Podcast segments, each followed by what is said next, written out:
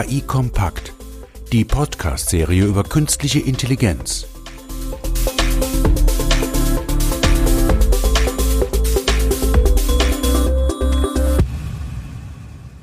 Ja, schönen guten Tag zur heutigen Ausgabe von KI Kompakt.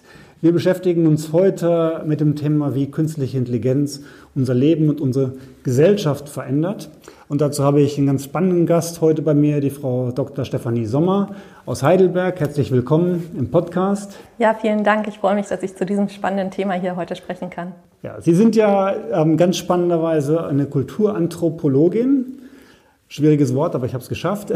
Und gleichzeitig Unternehmensberaterin, in der Kombination ganz, ganz interessant, hier aus Heidelberg und auch Gründerin der Webseite und des Beratungsunternehmens kulturbroker.com. Ähm, und das Thema, was wir heute haben, ist ja gar nicht mal so sehr techniklastig, sondern ich würde gerne mit Ihnen sprechen über natürlich die Digitalisierung. Aber man hat ja immer das Gefühl bei dem Thema, dass, dass es viel um Technik geht und wenig um den Mensch. Also wir unterhalten uns viel über Algorithmen und die Auswirkungen und wie ich die Prozesse effizienter machen kann und automatisieren und ähnliches. Also es hört sich immer nach Technik an und heute freue ich mich, dass, ähm, dass ich mit Ihnen mal über kulturelle, menschliche, gesellschaftliche ähm, ja, Bedürfnisse zu dem Thema reden kann. Was macht das eigentlich mit uns? Äh, und solche Themen. Das finde ich ganz spannend. Sie beraten auch Organisationen genau zu dem Thema. Bei der Umsetzung von solchen ja, Innovationsprojekten, Innovationsmanagement und ähnlichen Dingen, kulturelle Themen, die sozusagen ja auch das Unternehmen verändern über diese Technologien, die wir da haben. Absolut. Und deswegen super spannenden Themenbereich. Fangen wir mal direkt an. Ähm, vielleicht so ein bisschen, was Sie jeden Tag machen. Wenn man Ihre Webseite besucht, dann findet man da so spannende Begriffe wie Organisationsanthropologie, Aktionsforschung, Design, Anthropologie und ähnliches. Sagen Sie mal ein bisschen was, was machen Sie konkret jeden Tag?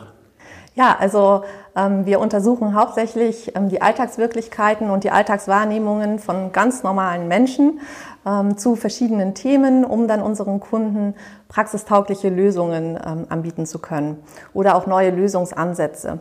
Für eine Organisation bedeutet das, ähm, ich arbeite zum Beispiel mit einer gewachsenen traditionellen Organisation zusammen, die entweder mit Mitgliederschwund oder mit Kundenschwund zu tun hat und ähm, nicht so ganz versteht, woran es liegen könnte. Da spielen natürlich viele Aspekte eine Rolle. Das kann Globalisierung sein, das kann Wertewandel sein, das kann technologischer Wandel sein.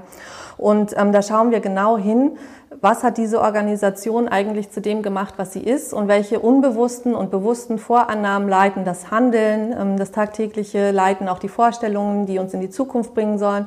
Und dann schauen wir, was davon ähm, können wir auch noch weiter mit in die Zukunft nehmen? Wovon müssen wir uns vielleicht verabschieden oder was müssen wir ähm, verändern? Welche Werte oder ähm, Ansätze müssen wir verändern? Und wo müssen wir vielleicht auch was ganz Neues mit reinnehmen? Das kann eine technische Lösung sein, dann was dabei rauskommt. Das kann Design sein, das kann Kommunikation sein, das kann ähm, Aufbau von neuem Wissen, dass man sich Trainings reinholt, Trainer reinholt ähm, oder zum Beispiel die Zusammenarbeit zwischen Generationen neu gestaltet. Da können ganz unterschiedliche Dinge bei herauskommen. Bei der Designanthropologie geht es darum, dass man nicht in die Organisation hineinschaut, sondern aus der Organisation herausschaut und sagt, was wollen denn die Menschen eigentlich von uns? Was erwarten die? Ähm, was, welche Erwartungen stellen sie an ihre, unsere Produkte und Dienstleistungen? Wie können wir da innovativer mhm. werden? Da möchte ich ein Beispiel nennen. Zum Beispiel ähm, habe ich ein Softwareunternehmen beraten, das eine Software für ein Wissensmanagement, ein Datenmanagement für ähm, Wissenschaftler aufgesetzt hat. Und die haben sich gefragt, wie recherchieren Wissenschaftler eigentlich und wie, wie arbeiten sie mit ihrem Material, wie legen sie das ab, wo suchen die, ähm, welche Denkwege gehen die, wie machen die das. Und so konnte dann schöne intuitive ähm, Software äh, hergestellt mhm. werden. Mhm. Und bei der Aktionsforschung ist es wiederum so, dass da die Innovationsteams in den Unternehmen selber anfangen zu forschen. Also wir nicht im Auftrag ähm, von der Organisation forschen, sondern wir gemeinsam ähm, ein Forschungsprojekt durchführen zu einer bestimmten Frage. Ähm, ein Projekt war die autonome Straßenbahn. Äh, und Ingenieure neigen dazu, nur zu fragen, wie schaffe ich es, dass die Straßenbahn jetzt ähm, bei einem Kind bremst, aber nicht bei einer Plastiktüte. Und ähm, wir fragen, was passiert eigentlich, ähm, wenn man an der Haltestelle steht. Also das ist das Team rausgegangen an die Straßenbahnhaltestelle, hat sich angeschaut, ähm, wie sieht die heute aus, was passiert, wenn die Straßenbahn einfährt, was passiert, wenn die Leute ein- und aussteigen, wenn man in der Straßenbahn drinne ist, welche ähm, Interaktionen ähm, gibt es dort und wie wichtig ist es oder was passiert, ähm, wenn dort kein Straßenbahnführer mehr vorne drinnen sitzt und in welchen mhm. Momenten ist das wichtig? Beispielsweise nachts, wenn ich ähm, spät abends fahre, ist es vielleicht doch ähm, schön, wenn dort ein äh, Mensch noch vorne drinnen sitzt, gibt mir ein Sicherheitsgefühl. Oder wenn ein Mensch mit Behinderung einsteigt, vielleicht braucht er Hilfe und ähm, der kann das noch durchsagen. Und da kann man dann technologische ähm, Lösungen für, für diese Fragen finden, die ein Ingenieur vielleicht so vordergründig erstmal gar nicht sieht. Mhm. Und ähm, zu künstlicher Intelligenz ähm, habe ich auch einmal ein Projekt zum Silicon Valley äh, für das Silicon Valley, ein Tech-Unternehmen aus dem Silicon Valley ähm, gehabt. Die haben gefragt, wie ist die öffentliche Wahrnehmung in Deutschland von künstlicher Intelligenz. Und die wollten dadurch natürlich sehen, dass sie ähm, ihre Presse- und Öffentlichkeitsarbeit absichern und hier in keine Fettnäpfchen reintreten. Also solche Dinge tue ich. Okay, sehr spannend, sehr spannend. Ja, und ähm, Stichwort künstliche Intelligenz, das ist ja so das, das, das Kernthema, was ähm, uns beide ja so ein bisschen beschäftigt und wo ja viel Potenzial der Veränderung auch für Organisationen liegt. Mhm. Also das ähm, kann man ja positiv wie negativ sehen. Wie ist da Ihre persönliche Sichtweise? Ist es eher Verheißung oder eher eine Bedrohung für die, für in diesem Zusammenhang sozusagen der Zusammenarbeit im Unternehmen und auch in der Gesellschaft? Ja, also ich würde ganz gerne erstmal sagen, was ich so aus alltagskultureller Sicht sehe, was künstliche Intelligenz ist. Das ist bestimmt was ganz anderes, als Sie mit Ihrem technischen Hintergrund mhm. ähm, darin sehen. Das ist das ähm, künstliche Intelligenz mittlerweile ähm, Geräte zum Hören und Sprechen bringt. Das ist bei Sprachassistenten zum Beispiel der Fall. Geräte fangen an zu sehen. Das ähm, ist bei der Grenzkontrolle, bei Videoüberwachung und ähm, bei Bilderkennung. Also das sind so ähm, Sinnes, Sinneswahrnehmungen. Sie schreibt aber mittlerweile auch Gedichte, komponiert Lieder oder erschafft Kunstwerke. Das ist alles in der letzten Zeit geschehen. Und die künstliche Intelligenz ist sogar in der Lage, ähm, mir potenzielle Lebenspartner vorzuschlagen, mir potenzielle Mitarbeiter vorzuschlagen, ähm, mich durch die Straßen zu navigieren, wenn ich meinen Weg verloren habe oder wenn ich ihn finden möchte. Und sie steuert ähm, zum Teil den Verkehr. Im Rahmen von Smart Home kann sie Haushaltsgeräte steuern und äh, sie steuert natürlich auch Industrieanlagen, was so im, im wirtschaftlichen Kontext äh, sicher sehr bedeutend ist. Verheißung ähm, ist künstliche Intelligenz sicherlich immer dann, wenn ähm, Krankheiten besser diagnostiziert werden können und geeignete Therapien angeboten werden können. Also mit diesem Versprechen tritt künstliche Intelligenz auch ganz stark in die Öffentlichkeit. Und ähm, das andere ist, es wird gesagt, wir können dazu beitragen, dass der Klimawandel gestoppt wird und ähm, aus wirtschaftlicher Perspektive ähm, dass Gewinne maximiert werden können. Zum Teil muss die künstliche Intelligenz natürlich noch äh, zeigen, ob sie diese Versprechen einlösen kann. Aber an manchen Stellen hat sie natürlich auch schon mehr als, als ihr Versprechen eingelöst. Mhm. Bedrohung ähm, ist sie in verschiedenen Bereichen. Also in unserer Gesellschaft, die ja sehr stark den Selbstwert und überhaupt auch den, die, die Existenzsicherung an den Arbeitsplatz koppelt, ist der Arbeitsplatzverlust natürlich eine ganz große Bedrohung. Ähm, es gibt aber auch noch andere Bedrohungen, also zum Beispiel der Autoritätsverlust von Ärzten oder von Juristen, wenn die später nur noch Sachbearbeiter oder Bediener von künstlicher Intelligenz ähm, werden sollten. Es gibt auch eine gewisse Bedrohung vom Kontrollverlust. Der Kontrollverlust kann sein, ich weiß nicht mehr, wer weiß was über mich, wo liegen Daten über mich. Der Kontrollverlust kann aber auch sein, die künstliche Intelligenz macht irgendwelche Dinge, die keiner mehr verstehen kann. Oder der Kontrollverlust besteht darin, ich bin ohnmächtig gegenüber Anbietern, weil die mich ähm, nur mit einem Bot zum Beispiel ähm, unterhalten lassen und ich da gar keinen Menschen erreichen kann, obwohl ich ein Anliegen habe, ähm, das der Bot äh, heutzutage zumindest noch nicht ähm, lösen kann. Und ähm, dann natürlich ist künstliche Intelligenz eine Bedrohung für die Privatsphäre. Ganz klar. Mhm. Mhm sind schon eine Reihe von Beispielen, die Sie genannt haben, aber auf der anderen Seite passiert es ja einfach. Ja, das sind, ja. ist ja nicht mehr wegzudenken. Es verändert unser eigenes Verhalten, es verändert das Zusammenleben, Stichwort WhatsApp und ich weiß nicht was alles. Wirft damit, Sie hatten schon angedeutet, auch natürlich rechtliche und ethische Fragen auf. Ähm, welche Fragenkomplexe sehen Sie jetzt vor allen Dingen aus Ihrem, Ihrem Berufs, ähm, aus, aus Ihrer Beratungspraxis sozusagen in diesem Zusammenhang?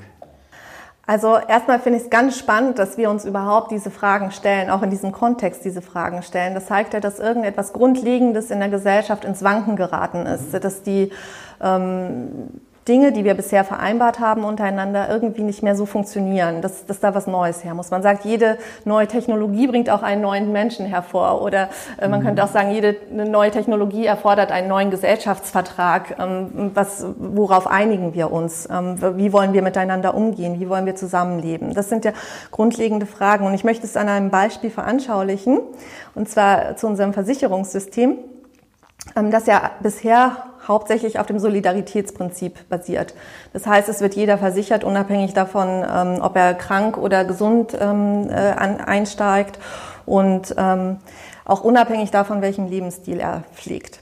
Nun hat die äh, Krankenversicherung, also viele Krankenversicherungen haben schon lange vor der äh, KI als äh, so Bonussysteme eingeführt. Das heißt, wenn ich ähm, zu Vorsorgeuntersuchungen beim Arzt gehe, wenn ich mich gesund ernähre, wenn ich Sport treibe und das meiner Versicherung nachweisen kann, dann bekomme ich entweder finanzielle oder materielle ähm, Boni dafür. Und ähm, das kann man ja sagen, ist sehr schön, äh, gesund sich zu halten. Und, äh, ähm, aber ich sehe es doch problematisch, weil hier Verhalten, also ein bestimmtes Verhalten ähm, als gutes Leben ähm, vorgegeben wird von einem Unternehmen. Und ähm, anderes Verhalten wird bestraft. Also dieses gute mhm. Verhalten wird belohnt und das andere Verhalten wird bestraft. Und das sind ja genau die ethischen Fragen. Was ist richtig, was ist falsch, was ist gut, was ist schlecht? Und ich denke, dass ein Großteil, warum die Unternehmen jetzt auch solche Fragen stellen, ähm, solche ethischen Fragen, ist, weil sich ein, die diese technologische Herausforderung zu einer gesellschaftlichen Herausforderung gewandelt hat und dass auch große Verantwortung mittlerweile bei den ähm, Unternehmen liegt, ohne dass sie genau wüssten, wie sie darauf antworten sollen. Also oder ohne dass es ihnen vielleicht sogar bewusst ist, wie sie eingreifen in den Lebensstil von Menschen oder mit auch tatsächlich mit guten Intentionen ähm, da eingreifen. Aber ähm, das ist äh, beschneidet im Grunde genommen auch gewisse Freiheiten, persönliche Freiheiten. Welchen Lebenswandel möchte ich führen? Jetzt kann man sagen, verzichte einfach auf den Bonus und mach was du möchtest. Aber im Grunde genommen kann das auch mit der KI, die immer mehr über mich weiß, immer stärker, wenn, wenn das einmal zum Einsatz kommt, ähm, mich beeinflussen, Dinge zu tun und zu unterlassen. Und das sind natürlich ethische Fragen. Es geht also, Fragenkomplexe sind Persönlichkeitsrechte, ähm, die Frage nach Verhaltenssteuerung, Verhaltenskontrolle, Freiheit, Souveränität und auch wieder Privatsphäre. Was darf die Krankenkasse über mich wissen und was darf sie überhaupt mit diesem Wissen über mich machen? Mhm. Ja, ja. ja, das sind, sind spannende Themen, weil natürlich ist ein Unternehmen immer aus dem Aspekt herauskommt, was kann ich sozusagen aus Unternehmensgesichtspunkten machen. Ja, es gibt viele Unternehmen, glaube ich, die sich mit Ethik schon beschäftigen, mhm. aber eher auch, um ihre Kunden, nicht den Menschen einzufangen, also Vertrauen zu schaffen. Aber die grundsätzlichen Fragen sind, sind da nicht geklärt. Ja. Ähm, ähm, im Rahmen von KI werden ja auch, also liest man ganz häufig, werden ja sozusagen, also aus meiner Sicht werden Menschen mit Maschinen verglichen. Mhm. Ja, das ist sozusagen immer dieses, oh, da muss ich jetzt Angst haben, dass die Maschine irgendwann mal Gefühle hat oder ähnliche Themen. Also so, so in der breiten Öffentlichkeit. Wenn man auch in andere Länder schaut, nach Japan zum Beispiel, dann, dann sieht man da schon, was alles möglich ist. Im Pflegebereich oder auch mit Robotern, da sind die durchaus ähm, innovativer wäre das falsche Wort, also ähm, offener vielleicht ja, als, als wir als Deutschen. Ähm, was macht das mit uns Menschen, wenn, wenn, wenn die Maschinen vermeintlich in vielen Dingen überlegen sind? Was bleibt dann für den Menschen noch übrig, wenn die KI sozusagen immer weiter in Themenbereiche vorschreitet, die bisher eigentlich der Mensch tut? Ja, also ähm, da würde ich auch wieder unterscheiden, in welchen Bereichen ist denn die KI tatsächlich ähm, überlegen. Also ist sie mir am Arbeitsplatz überlegen, dann habe ich ein Problem, weil ich da möglicherweise ersetzt werde. Mhm. Ähm, ist die KI ein besserer Lebenspartner. Also das gibt's ja in Japan, dass man da schon ähm, künstliche Intelligenzen als Lebenspartner hat, der sehr servil ist, der alles macht, was ich möchte, ähm, der keine Ecken und Kanten hat. Oder den kann ich auch so einstellen, wenn ich das mag, dass er Ecken und Kanten hat, dass er eben doch Ecken und Kanten hat. Ähm, und äh, dann gibt es noch die Überlegenheit, äh, die gerne zur Schau gestellt wird. Und das ist die Überlegenheit im Spiel. Ähm, ich nehme jetzt einfach AlphaGo. Ähm, mhm. Da wurde kürzlich, also vor wenigen Jahren ähm, der weltbeste AlphaGo-Spieler geschlagen durch ähm, die äh, künstliche Intelligenz von AlphaGo, die sich selber trainiert hat, was noch das Besondere daran ist, die selbst gelernt hat, wie sie äh, spielen soll. Und ähm, ich nehme das Beispiel, weil man daran so schön veranschaulichen kann, ja, die KI ist besser als der beste Mensch. Aber der Mensch wird nicht aufhören zu spielen. Der hat auch vorher nicht aufgehört zu spielen, ähm, wo schon, wo es Weltmeister gab. Also wo jemand besser Schach gespielt hat als ich oder wo jemand besser Go gespielt hat als ich. Ich spiele weiter, wenn mir das Spiel gefällt. Vielleicht wird es diese Wettkämpfe in dieser Form nicht mehr geben. Aber ähm, der, der Mensch bleibt da. Und die Menschen, wir werden auch immer mehr auf diesem Planeten. Der Mensch mit seinen Bedürfnissen, Sorgen, Wünschen, ähm, Anforderungen, der ist vorhanden. Und wir müssen uns mit diesen Menschen auseinandersetzen, der vielleicht in bestimmten Bereichen nicht mehr mit der KI mithalten kann, aber der eben doch noch da ist und ähm, lebt. Ja, also äh, insofern bleibt da noch ziemlich viel übrig. Ja, okay. Ja, das ist ja nochmal eine ganz andere Sicht sozusagen, weil äh, als diese Angstsicht oder diese Verdrängungssicht, die da ja oft propagiert wird, weil der Mensch ist da und er wird sich jetzt auch nicht so schnell wie eine Maschine weiterentwickeln, sondern eigentlich geht es ja immer darum, den Menschen. Ja, und es sieht auch so aus, als ähm, würde der Mensch einfach irgendwie verschwinden, aber die Menschen sind ja da, also man muss ja was mit denen tun, also oder sie müssen was mit sich tun. Auf jeden Fall ähm, verschwindet der Mensch nicht und ähm, wird auch noch viele Tätigkeiten finden und ähm, die Frage ist eher, wie wollen wir uns da als Gesellschaft äh, neu sortieren? Ja, eine andere Vorstellung, wenn wir jetzt schon bei Japan sind, ja. das, das, äh, sieht man ja, das hatten Sie auch angedeutet, Datenschutz und, und was passiert da eigentlich. Äh, China ist auch ein gutes Beispiel, da wird ja wesentlich sorgloser mit dieser Technologie umgegangen, also sprich Bilderkennung in der Öffentlichkeit, ähm, Kameras überall auf allen Plätzen. Damit sind Sie überlegen in der, in der Bilderkennungstechnologie zum Beispiel und ähnliches. Ähm, wie sehen Sie das ähm, vor allen Dingen aus der gesellschaftlichen Perspektive für die Auswirkungen auf, auf Deutschland, Europa im Sinne von Wettbewerbsfähigkeit, was ja auch dann mit den Menschen zu tun hat? Mhm. Verlieren wir da nicht den Anschluss oder was ist dann unser sozusagen, unser Asset im Vergleich zu den Chinesen? Ja, also Ihre Frage ähm, hat für mich zwei Facetten und äh, ist auch sehr interessant, weil Sie ähm, eine Frage national stellen, die ein globales Phänomen betrifft. Mhm. Also die künstliche Intelligenz ist ja etwas, was sich auf, der, auf dem ganzen Globus verbreitet hat. Das zeigt, dass wir sind es noch gewöhnt, so in nationalen Kategorien zu denken, aber die Technologie hat sich längst auf dem ganzen Globus ausgebreitet.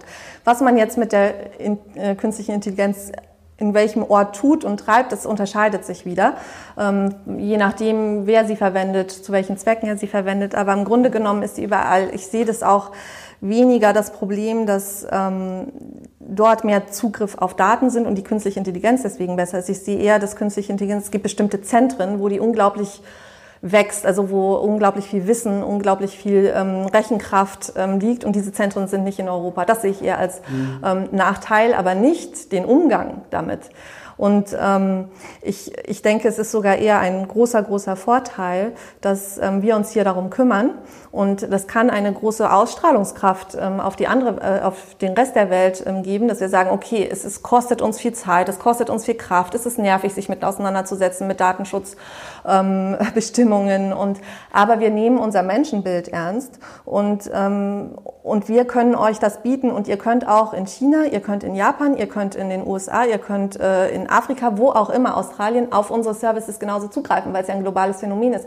Und wir können uns, wir garantieren dir aber, dass du geschützt bist als Mensch in deiner Würde, in deinen Rechten. Und insofern, ähm, es wird so als Defizit immer dargestellt oder sehr oft. Ähm, Im Grunde genommen kann es ein riesen Wettbewerbsvorteil sein, auch gegenüber der Konkurrenz.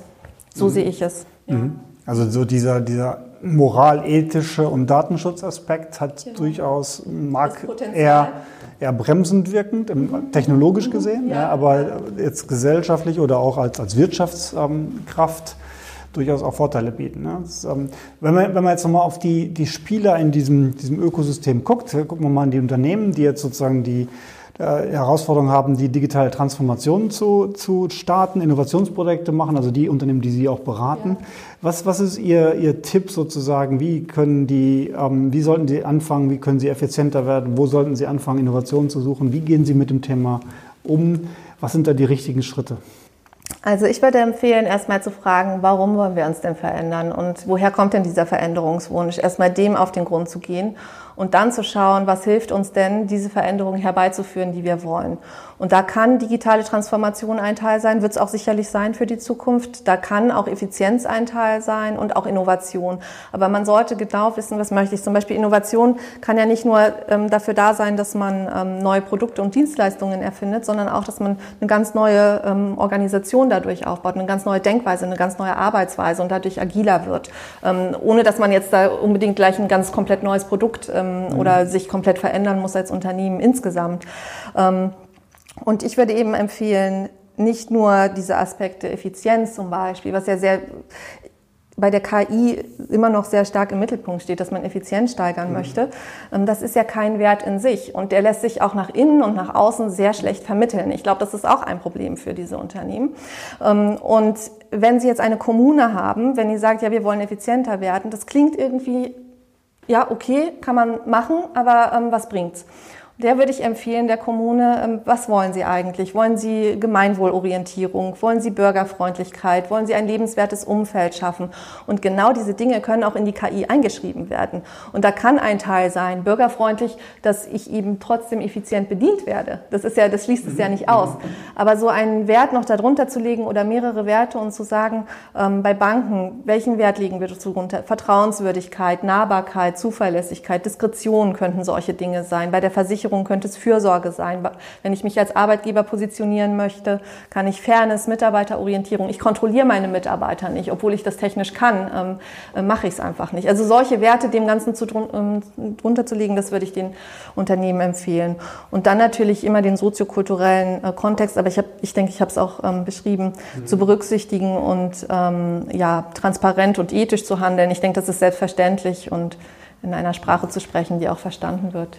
Ja, wenn man ähm, die, die Sicht sozusagen jetzt von den Unternehmen wegnimmt und mal auf den Bürger guckt, sozusagen, der in der Gesellschaft ja agiert. Ähm, was für, was, welche praktischen Tipps haben Sie für die Menschen in diesem Land, mit dem Thema umzugehen, sich da zurechtzufinden, sich an das Thema, auf das Thema einzulassen, diese Veränderung offen gegenüber zu, zu gehen? Was, was würden Sie denen empfehlen? Ja, also als jemand, der sich mit künstlicher Intelligenz beschäftigt, möchte man natürlich jedem zurufen und sagen, ähm, informier dich, geh zu Meetups, bring dich ein. Man muss allerdings auch sehen, dass wir in einer hocharbeitsteiligen Gesellschaft leben, wo die Menschen einfach an sehr komplexen Themen schon ähm, für sich arbeiten und es vielleicht auch ein bisschen viel verlangt ist, sich jetzt da ähm, so stark mit auseinanderzusetzen, zumal künstliche Intelligenz ja auch ein schwieriges äh, Thema ist. Da braucht man ein bisschen Zeit, das zu verstehen. Und insofern, also es sollten sich schon informieren und immer wieder mal Artikel darüber lesen. Ich finde, es wird auch mittlerweile ganz gut in der Presse darüber berichtet, ähm, was da für Praktiken ähm, herrschen und wie die auch versucht werden, ähm, eingedämmt zu werden. Aber ähm, eigentlich denke ich, die sollten schauen, dass die Experten, also Nichtregierungsorganisationen, Politiker oder ähm, Wirtschaftsunternehmen, die sich mit diesem Thema beschäftigen, dass die in ihrem Interesse handeln. Also dass sie denen ein bisschen auf die Finger schauen, sagen, was macht ihr da eigentlich? Und ähm, im Notfall auch Druck aufbauen, wenn, wenn es gegen die Interessen, gegen Persönlichkeitsrechte tritt. Ähm, und nichtsdestotrotz bin ich der Meinung, dass es doch ein Expertenthema ist, wo Experten zeigen müssen, dass sie verlässlich daran arbeiten und dass sie die Themen ernst nehmen, die mhm. den Bürgern am Herzen liegen, ohne dass sie sich da jetzt äh, stark einarbeiten müssten. Mhm. Äh, da herrscht ja auch viel Verunsicherung, eben was Sie auch sagen, weil die Diskussion so zwischen Angst und Hype ähm, ähm, immer schwankt. Was, was wäre so, vielleicht abschließend gefragt, Ihre Empfehlung? Wie, wie, wie können wir die Akzeptanz für KI-Projekte erhöhen? Wie kann man hier einen besseren Dialog, also bis zum Bürger tatsächlich, wie kann man alle besser mitnehmen bei dem Thema, um das ja, zu versachlichen oder um auch Menschen in die Lage zu versetzen, ihre ja, aufzustehen und zu sagen, das ist für mich jetzt nicht mehr in Ordnung ohne dass sie gerade wieder übergebrezelt werden nach dem Motto, das ist aber Innovation, deswegen ist es gut. Also wie kriegt man das versachlicht? Also mein Vorschlag wäre erstmal zu schauen, ähm, so eine diffuse Angst, die kann man schwer beheben. Da kann man auch schwer mitarbeiten. Man müsste jetzt mal konkretisieren, wovor haben die Menschen denn ganz konkret Angst? Ähm, in diesem jeweiligen Projekt, in diesem jeweiligen Thema, mhm. dann ähm, zu schauen, hat derjenige Angst vor Arbeitsplatzverlust? Hat er Angst, dass er keinen Kredit bekommt? Hat er Angst, dass seine Privatsphäre eingeschränkt ist, dass seine Daten irgendwo landen? Hat er Angst, dass er aus einer Krankenversicherung ausgeschlossen wird? Hat er Angst, dass er ähm, Nachteile bei Bewerbungen hat? Also all diese Dinge. Man kann die Ängste sehr äh, konkret benennen, wenn man sich damit beschäftigt und schaut, was ist es denn jetzt eigentlich? Und dann kann man natürlich auch wunderbare Maßnahmen, also es ist ein Handlungsauftrag, Maßnahmen ergreifen, wie man diese ähm, Ängste äh, beseitigen kann und Lösungen dafür finden. Insofern ähm, denke ich, konkret werden mit den Ängsten. Nicht einfach nur so von allgemeiner Angst ähm, sprechen, sondern sagen, wir haben Angst vor diesem und jenem oder, oder wir finden heraus, wovor die Menschen Angst haben und diese dann zu beheben, indem wir da eine Lösung finden. Und wie kann ich den, den Bürgern sozusagen es leichter machen, auch darüber zu sprechen? Weil es ist ja dann teilweise auch, wird ja nicht ausgesprochen, diese Angst.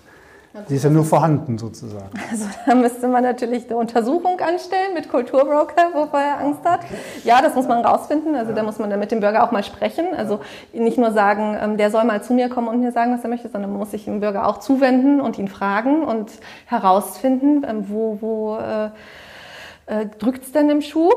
Und ähm, das andere ist, ich fände es eine ganz, ganz gute Idee, wenn ähm, sich ein künstliche Intelligenznetzwerk vielleicht erstmal in Deutschland ähm, bilden würde, wo tatsächlich alle, die professionell mit diesem Thema zu tun haben, Unternehmen, Politiker, NGOs, ähm, interessierte Bürger, ein Forum haben, wo sie sich beispielsweise einmal im Jahr zusammentun und ähm, besprechen, welche Themen wollen wir eigentlich innerhalb von einem Jahr bearbeiten, dann in so kleinen Projektgruppen auseinandergehen und in einem Jahr diese ähm, Ergebnisse wieder vorlegen von der Arbeit, die sie gemacht haben.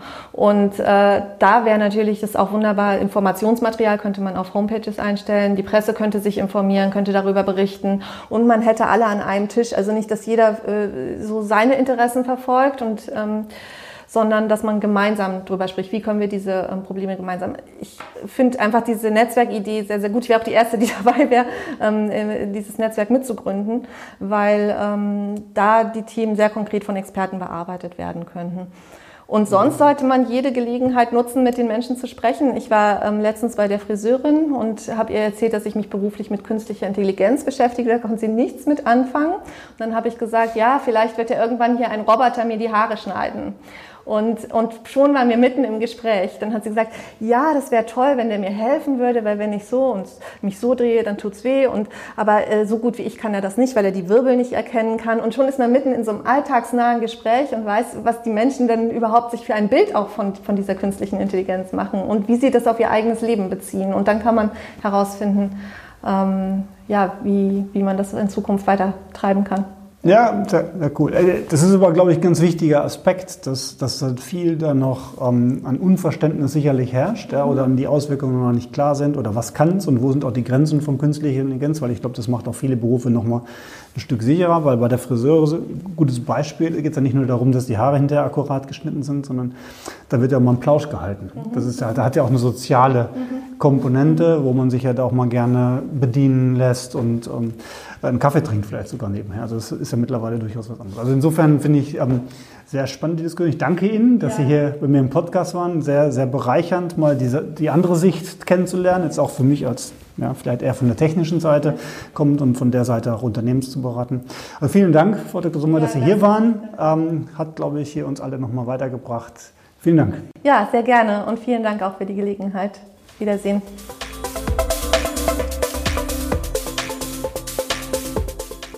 Weitere Informationen zu künstlicher Intelligenz finden Sie im Web unter www.sas.de-ki-kompakt-podcast.